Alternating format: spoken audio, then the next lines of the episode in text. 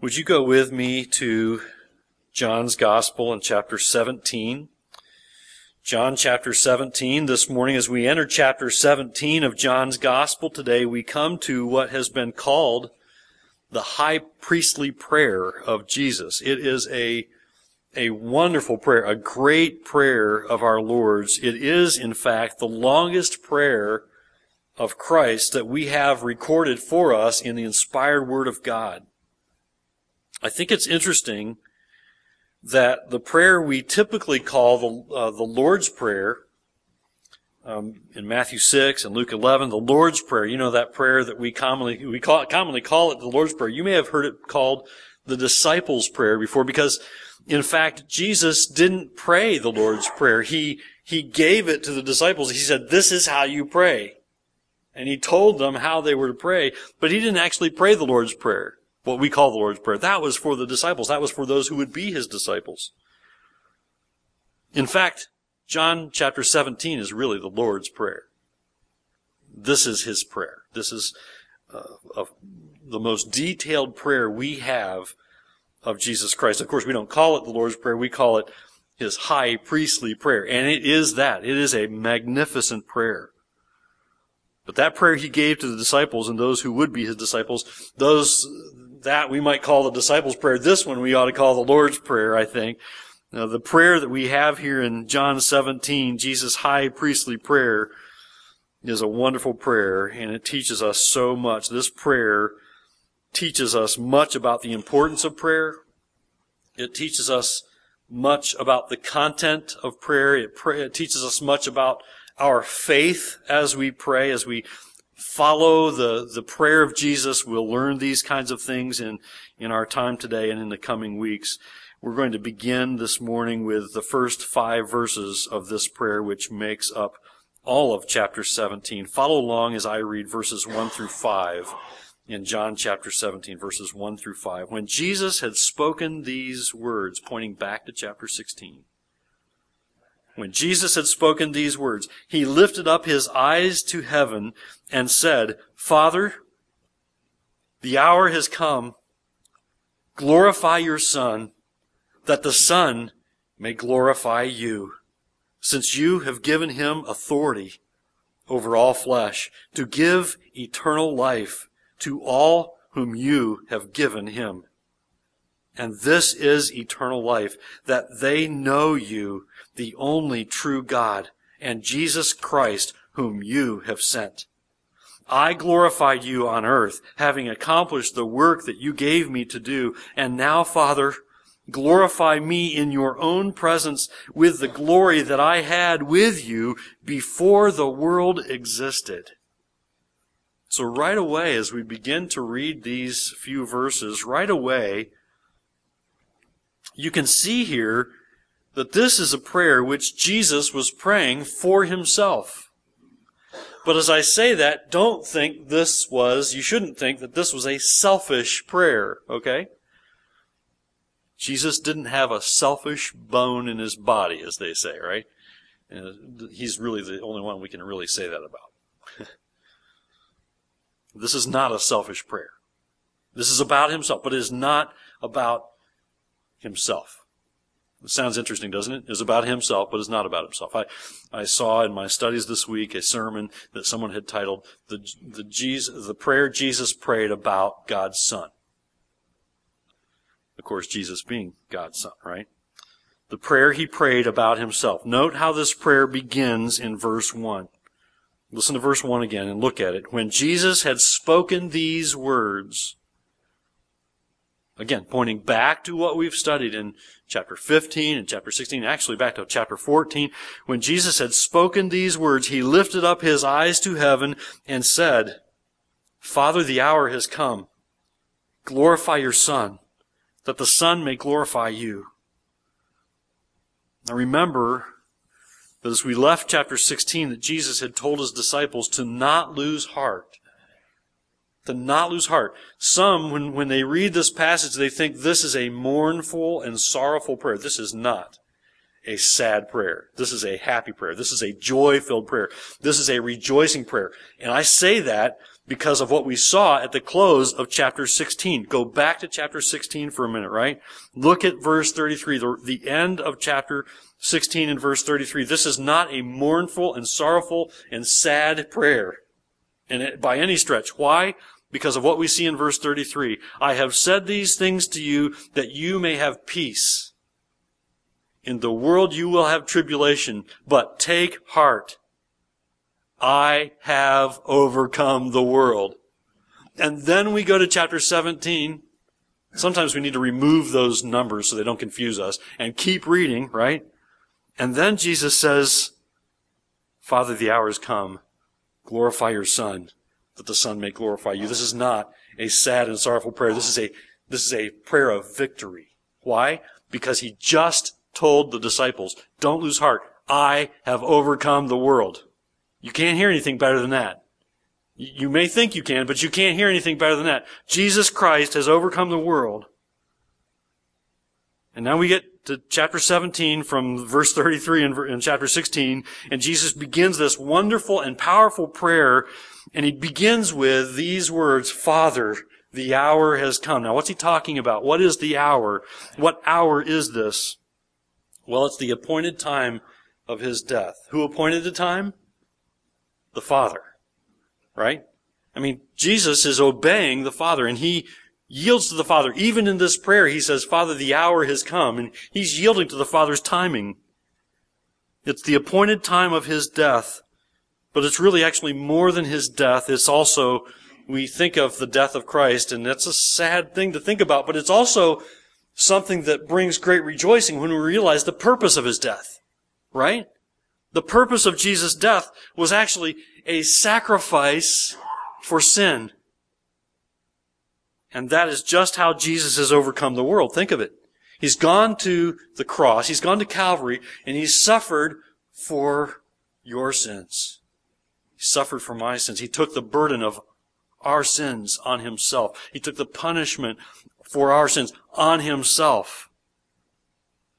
And that is how Jesus Christ overcomes the world. So, when we think about chapter 16, he's talking about overcoming the world and he's overcoming death and Satan and hell and, and sin. And how does he overcome them? He overcomes them by his sacrifice for sin, by his death. And so, when he talks about overcoming the world, he's actually looking forward to something that has, actually hasn't happened yet. It's the, it's the crucifixion, right? It's the cross. He's looking ahead to the cross. So what we have here when we begin to studying this wonderful prayer of Christ is not a sad and mournful prayer as some read it, but it is a very forward-looking and joy-filled prayer because he's overcome the world as he looks forward to the cross.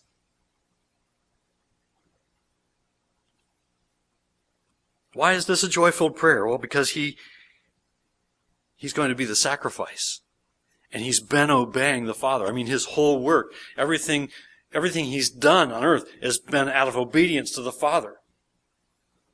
And so he's, in a way, he's looking back and he's looking forward. He's looking back over all of the steps of obedience he's taken to the, taken to the Father and in all of his miracles and those healings and the, in the teaching of doctrine and truth. So this is a very special, very forward-looking and joy-filled prayer in which Jesus prays for himself, but not a selfish prayer in the slightest. Now let's note what it is that Jesus prays for himself. We see it beginning in verse 1 where Jesus prays, glorify your Son that the Son may glorify you. Jesus is looking to the cross here. The cross is the purpose for which Jesus came. And he came because it was the Father's will. And when he accomplished the, the will of the Father, becoming the sacrifice for sins on the cross, he would be glorified by the Father. He would be glorified by the Father, and by his obedience, he would glorify the Father. By his obedience. So this is a prayer which Jesus prayed that God's will would be accomplished. And what Jesus prays for himself here is a really good pointer to how Christ's followers ought to pray also. How are we to pray? We learn much from God's Word about how we pray, but there's some wonderful markers here to truth and wonderful pointers here to truth in Jesus' prayer about how we're to pray. How are we to pray? Are we to pray for selfish reasons? Are we to pray that God would bless us with riches and, and happiness and peace and tranquility so that we might be satisfied and, and comfortable and, and to live wonderful lives here on earth? Is that how we're to pray? Is that how God's Word teaches us to pray? Yes? No? It's not, is it? Aren't we to pray with the purpose of our prayers being that in the answers God gives, that He would be glorified? Isn't that how we're supposed to pray? And that's what God's Word teaches. When you really dig into the Word and think about what the Word teaches us about prayer, we, we learn this, that we're to pray with the motive being God's glory.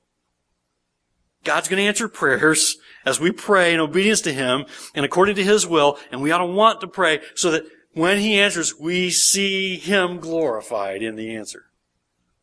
Now that's not how we often pray, is it? That's why I can confidently say Jesus is the only one without a selfish bone in his body because we're selfish and we often pray thinking, um, you know, I really need this, God, and I want you to help me here and make me comfortable and happy and satisfied and, right? We could go on and on. But we're to pray for God's glory to be shown in the answers to our prayers. That's really to be the heart of our praying. And God is glorified by that even when we pray that way. Remember, Jesus had just finished teaching the disciples at length about the Holy Spirit, right? He'd just been encouraging them about the help that they would receive, the encouragement that they would receive, the courage they would receive by the helper, from the helper, by the Holy Spirit. We saw it in chapter 16. Jesus dealt with the matter of prayer. He, he taught the disciples that they would, they would ask the Father and pray in whose name? In Jesus' name, right? So they would pray and they would ask the Father and they would pray in Jesus' name by the authority that Jesus gives them as children of God. And they would ask the Father in prayer, and it means, of course, of praying according to Jesus' name is praying according to God's will. We pray according to Jesus' name. We say, I want Jesus to be glorified. I want you to be glorified, God. And He answers to, to my prayers, and I'm praying according to your will in Jesus' name. And when the Father answers those prayers, God's children will know full joy. That's what we heard back in chapter 16. Your joy will be full, and no one can take your joy. Because as you pray according to my will, God the Father answers those prayers. And you'll know, as you see the answers to prayers, you will know full joy. You see why it's so important to pray in Jesus' name, according to God's will, so that we might know real and full joy that no one can take from us. But to have those answered prayers and full joy, they must pray according to God's will. So Jesus had given them this wonderful teaching and these wonderful doctrines that would sustain them when they followed them. But he doesn't stop there after teaching them the truth to be obeyed. Here in chapter 17, he, he shows them what it is to pray according to God's will. He says, Father, my time has come according to your will. Help me glorify you as you glorify the Son. You see, Jesus gives them a wonderful example, gives us a wonderful example. He doesn't stop at the teaching. He doesn't stop at the doctrine. He shows them what it is to pray according to God's will. He doesn't stop there after the wonderful teaching that we've seen in these previous weeks, but he proceeds in yielding himself to the Father's will. And he shows them by this prayer that they too, if they're to see the blessing of the Lord on the work that they perform for his glory, they too must pray, and they too must pray in such a way as not to be thinking of their own comfort, but they must pray with the same attitude with which Christ prayed. Christ prayed, glorify your Son, that's not a selfish prayer when you think about that. Glorify your Son that the Son may glorify you. And how is Jesus glorified? He's glorified incredibly on the cross. by his obedience, by his sacrifice for sinners, by going to the cross. His obedience would glorify the Father, and Jesus would be glorified in turn as he suffers for sinners. We got a note here that just as Jesus prayed with this forward looking joy, this forward looking joy that was his because he knew he had overcome the world by his obedience. He had overcome sin and hell and Satan and death. We had a note here that as he walked in obedience to the Father's will, we learn that there's an incentive here for us to pray with faith and joy as he did. What's the incentive? Well, we've learned that those who are faithful to follow Christ will face trials and troubles and tribulation, right? That's not the incentive. we don't look forward to those, right? But we heard Jesus say so in chapter 16. But because Jesus was obedient even unto death on the cross, and we know that by his death and resurrection he overcomes sin and death and hell, he overcomes the world. Because of this, we too can take heart. Because Jesus is victorious, so are we. Those who are Christ are victorious because he's victorious. And we can take heart and we can pray with what? With faith. And we can pray with joy, even in the midst of severe trials and difficulties. Why? Because we know that even as Christ suffered on earth, it was according to God's plan. It was according to God's purpose. It was according to God's will. And by this, God is glorified. And by this, the Son is glorified. And by this, sinners are saved. Right? When they put their faith in Jesus Christ. Sinners are saved. There's another reason for faith and joy as we pray for God's will to be done and for God's glory to be shown, even as we face hardship and trials, because we're God's children. And the reason we can pray with faith and joy in the midst of trouble is because God is in control. Think of it. You think you'd be able to pray with faith if you thought God was weak? If he was out of control and you couldn't do anything about your circumstances, why would you even pray? You see, we can pray with faith and joy because we can know for certain that God is in control.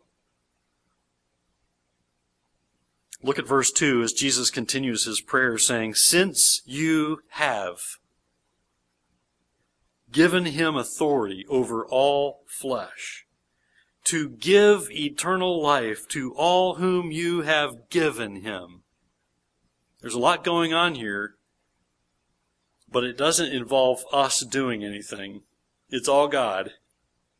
Do you see it? In verse 2, since you have given him authority over all flesh. Who gives Jesus Christ authority over all flesh to, to give eternal life? God does. Not us. We don't give Jesus the okay. Okay, Jesus, save me. Oh no. We trust in Him, but God gives Him that power. God gives Him that authority. Since you have given Him authority over all flesh to give eternal life to whom? To all those who believe? Well, we know that's true, right? But it doesn't say that, does it? To all those who you, whom you have given him. That's God. That's not us. Who's in control here? You or me or, or God? You and me? Are we in control? It's God who's in control here, right? And this is a wonderful reminder for us as we go to God in prayer. Who's in control? Sometimes we think we're in control. And we're wrong. We find out later when it doesn't go as we planned. By what act, think, by what act does Jesus give eternal life to all whom the Father has given him for salvation? It's by it's by the death of Jesus Christ on the cross. Because it's by his death he bears the punishment for our sins. Now some look at the cross and they see defeat. Some look at the cross and see shame and agony. I'm reading an interesting, a fictional book right now that talks about a time in the future when, and I'm guessing it's after like nuclear wars have demolished the earth and there's a few people who remain and they're living like primitives now and they're finding portions of the Old Testament. They can't find the New Testament. And they find a cross and they think this must have something to do with this religion. They, they understand from the Old Testament there's one true God and they believe in Him, but they want the New Testament they know of but they can't find. They find the cross. And then later they find a cross with a, that's actually a crucifix with Jesus still hanging on the cross.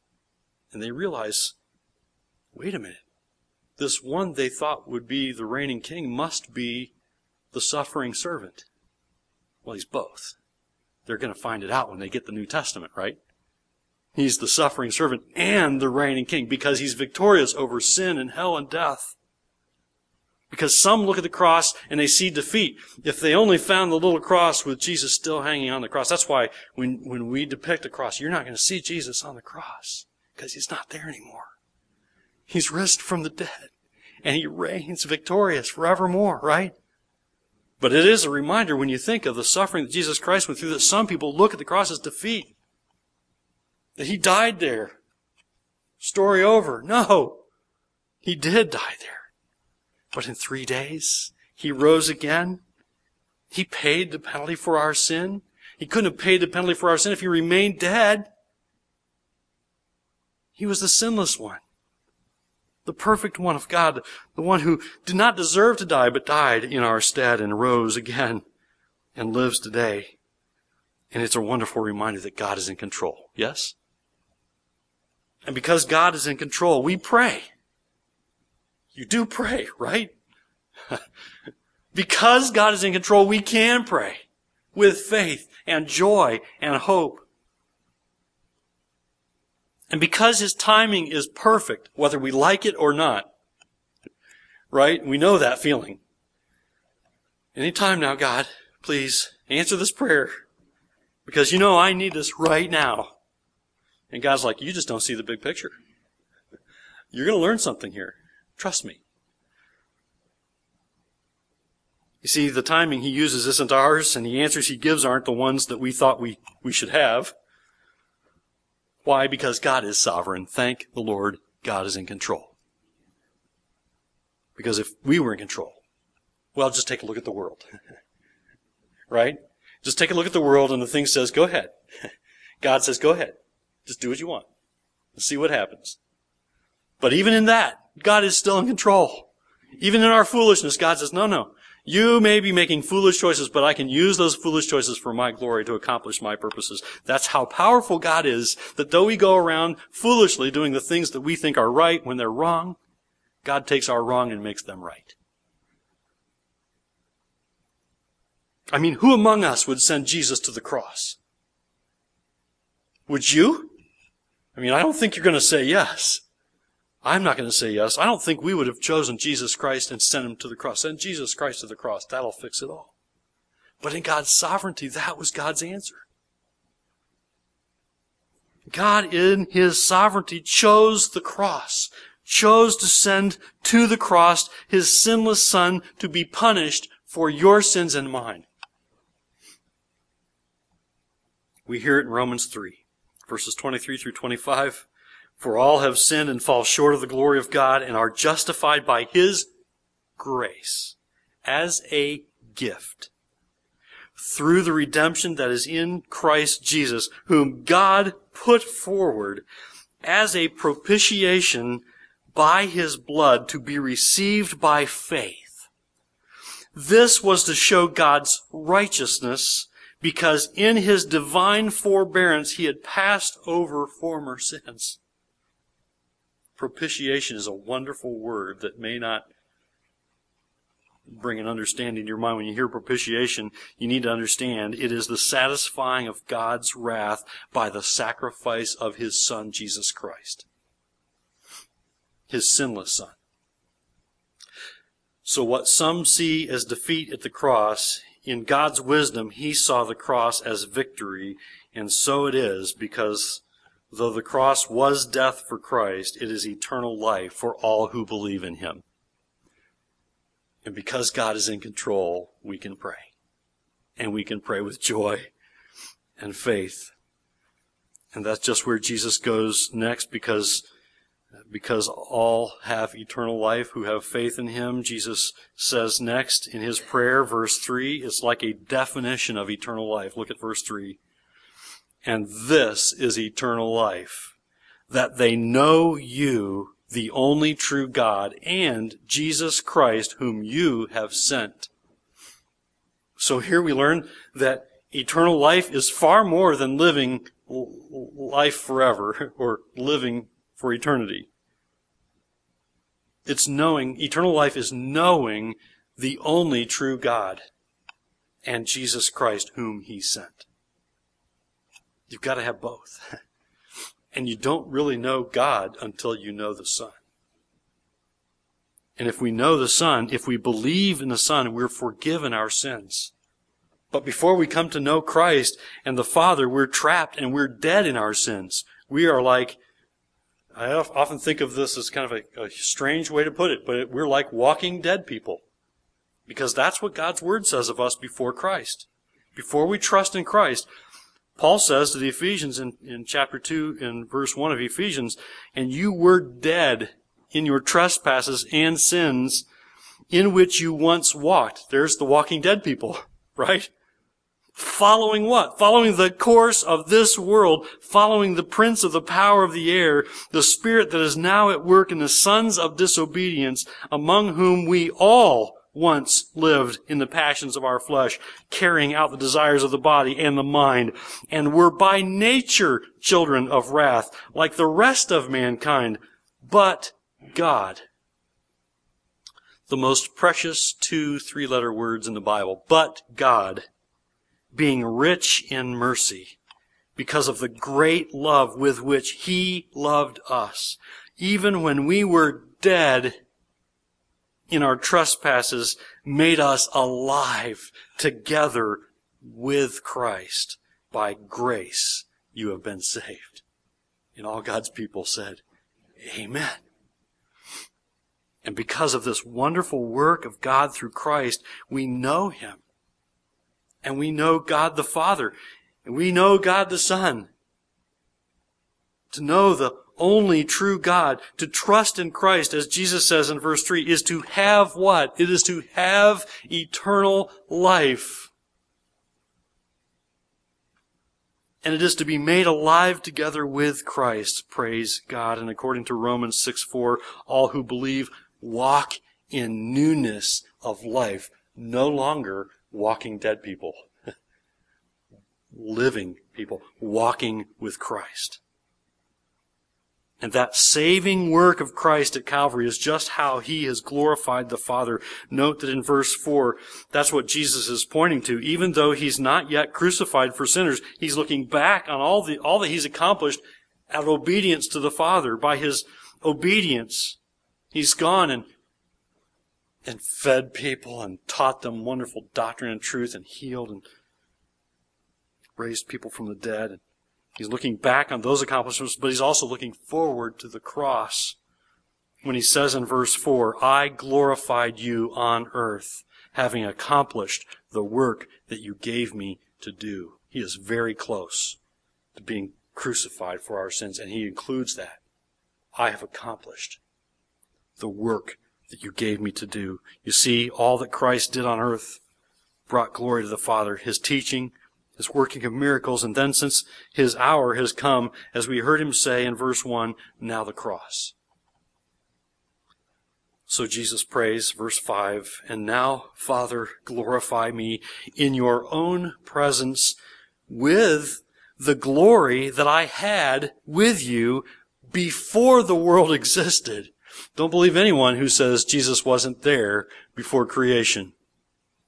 That like Jesus is one of God's angels or something, or one of God's, you know. Uh-uh. Jesus was there before the beginning. So now again, as in verse 1, Jesus asked the Father to glorify him, and again he's looking to the cross, And this was his purpose in coming to walk the earth, that he might walk this earth in obedience to the Father all the way to the cross. And we see here how Jesus recalls the glory that he had, that he had enjoyed with the Father before creation, before time begins as we know it, in a very clear reminder that Jesus was there before the beginning, before creation.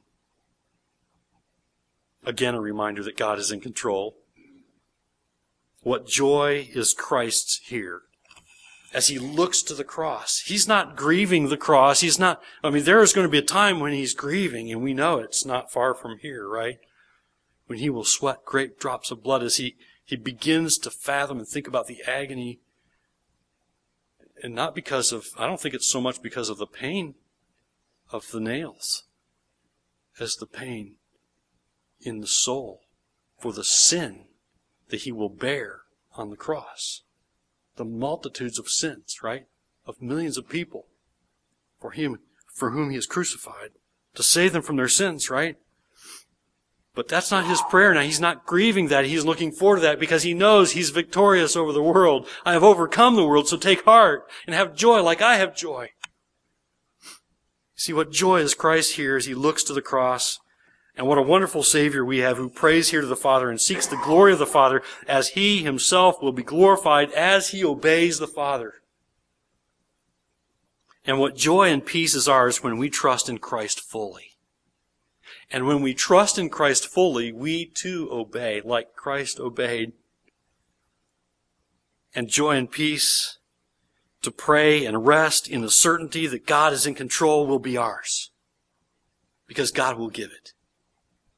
And what joy and peace is ours in Christ because we know God through Christ. Because we know His Son, the one whom He sent to be the sacrifice for our sins. And what joy and peace to obey each and every day, right? Joy and peace really wouldn't be real joy and peace if we didn't come with, come up with obedience next, right? Because we are to take steps of obedience as we rest in His finished work, in His promises, knowing that God brings the victory over sin and death through our Lord Jesus Christ. And if that same joy and peace that was Christ would be ours, we must trust Him. Right? Gotta trust Him.